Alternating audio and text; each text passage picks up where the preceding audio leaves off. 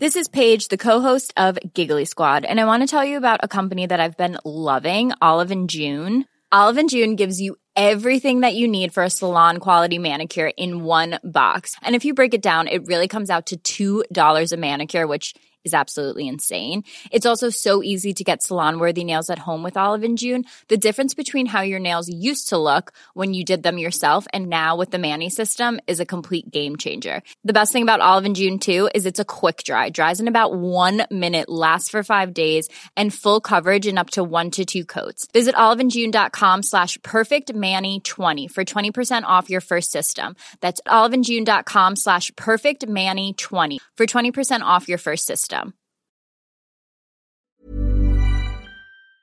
Welcome to Hard Currency, the weekly Financial Times podcast on the foreign exchange market. I'm Roger Blitz, and the week has been dominated by the Federal Reserve, which, as predicted, said it would begin trimming its balance sheet and stuck to its interest rate predictions. So what did the market make of it? Well, the dollar rose about 1%. That was the reaction. The question is that a big deal, or is it frankly a lot of fuss over not much? Our guest this week is Peter Rosenstreich, foreign strategist at the online bank Swissquote.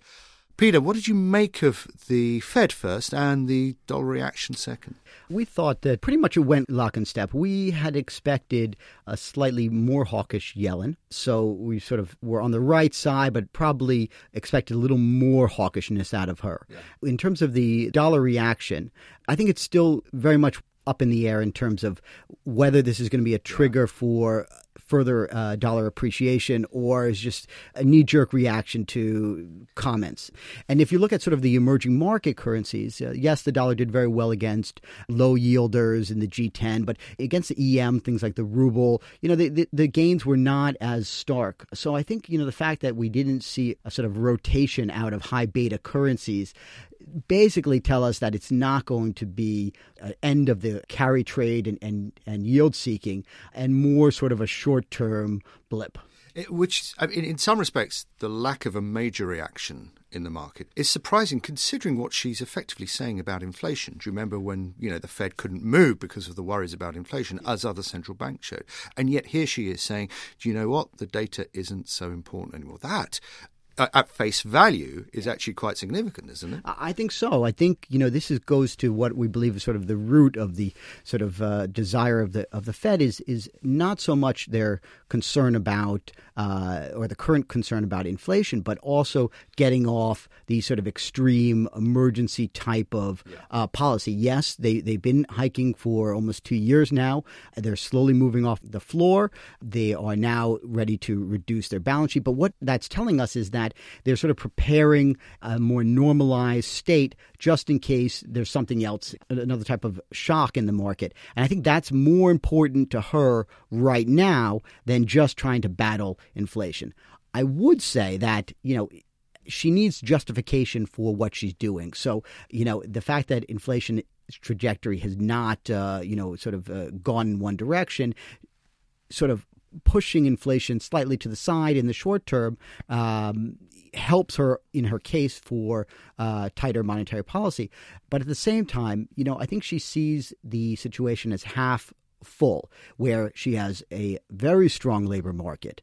Payrolls are significantly higher. Job openings are at all-time high. Unemployment's at a low. You know, it's only a matter of time before the market that has rejected traditional economic theories, things like the Phillips curve, all of a sudden snap back into effect, and we start seeing a ratcheting up of inflation. Okay. What are people in the market really interested in? I mean, would you say that this week really has been an obsessive feel about the Fed, or is it actually other central banks that the markets are really more focused on? I mean, I think, you know, from a 10,000 feet view, the vantage point, you know, we have to look at sort of the primary driver for asset appreciation over the last 10 years. And it's hard not to look at a chart between the expansion of central bank balance sheets and, say, the MSCI World Index and see them moving lock and step.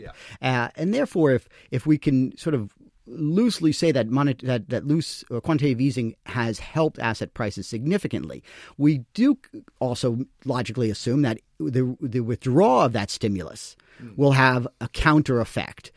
So the question is, you know, how quickly will that happen, and when will the market realize that now that, you know, with a Fed heading toward normalization, with an ECB in that direction, with the BOE, the BOC, the Riksbank, the PBOC, all shifting gears, with the loan exception being the BOJ. Well, I was going to say, they're resolutely still in, all in for monetary easing, aren't they? Agreed. How is that going to, and when will that, you know, have the reverse effect on pricing? Mm. And the moment it feels like everybody's being as careful as possible, with the possible exception of the Canadians, who are really quite bullish about their interest rate drive. But everybody's really trying to get the market just comfortable about this idea that the easing is coming off. Are central banks good at being good at this? Are the policymakers working? Is the rhetoric? I mean, it's all about rhetoric at the moment, right? Isn't it? Is that rhetoric tap really still on and working? The communication story. The central banks had the last 10 years to hone their craft. And they have become quite good. And I think a year ago or so, we had this conversation about the SNB and their communication strategy, shifting away from full transparent to, you know, a slightly closed door policymaking strategy. So and just recently, the SNB has also shifted from significantly overvalued to overvalued in their language. Right. And it didn't cause a significant move in the Swiss franc. So I think they've honed their craft. They've learned who their audience is, and they have become quite good at communicating and balancing what they need to do. Okay, so in effect, you're painting a picture about the dollar isn't really going to move because a lot of the focus is on other central banks.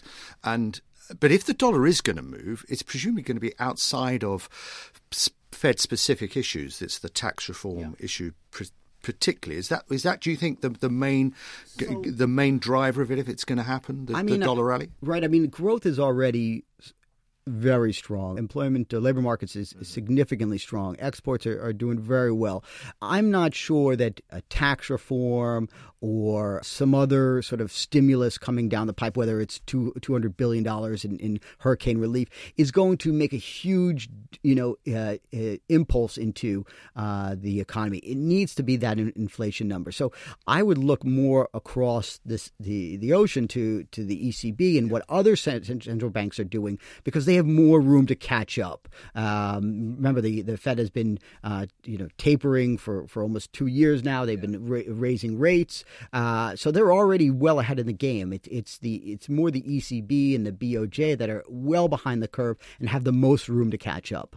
So if we're going to see momentum for the rest of the year, or look out for that ECB meeting in October. After all, that's where the big moves have come in recent months, isn't it? I think the onus is on the ECB, and it's their sort of game to play, and they need to be very careful that expectations for tighter policy in Europe doesn't trigger a significant move in the euro dollar. They're going to need to balance their language very carefully when they move forward. And we should hear in the next few days a rash of central bank speakers. And I think the corporate line will be optimistic about the outlook for Europe, but concerned about political issues as well as the direction for inflation, talking down the euro. Just finally, Peter, talking about the talking down the euro and say the Swiss and the Swiss franc and others, even the Canadians and the Canadian dollar. To what extent are they effectively needing to say that they're worried about currency appreciation without actually meaning it? Because if they didn't say anything, it might actually create greater appreciation. Well, it goes back to what you were saying in terms of Yellen saying that inflation wasn't the primary, motivator for or hinting that inflation wasn't the primary. And even saying that the fact that inflation wasn't higher was, quote unquote, a mystery. Yeah. That's a very interesting and very human confession for a central banker to give us.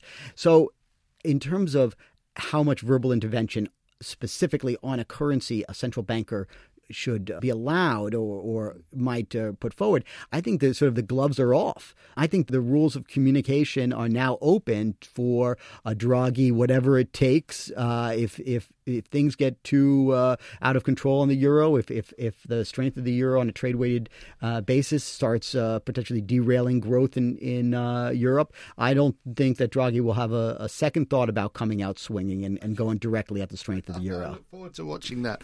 My thanks to Peter Rosenstreich at Swissquote. Next week, we'll be digesting how European politics and economics might be reshaped following Angela Merkel's expected coronation this weekend as Chancellor for the fourth time in the German election. So join us again next week for Hard Currency. Until then, it's goodbye. Hey, it's Paige DeSorbo from Giggly Squad. High quality fashion without the price tag. Say hello to Quince. I'm snagging high-end essentials like cozy cashmere sweaters, sleek leather jackets, fine jewelry, and so much more. With Quince being 50 to 80% less than similar brands. And they partner with factories that prioritize safe, ethical, and responsible manufacturing. I love that. Luxury quality within reach. Go to quince.com/style to get free shipping and 365-day returns on your next order. Quince.com/style.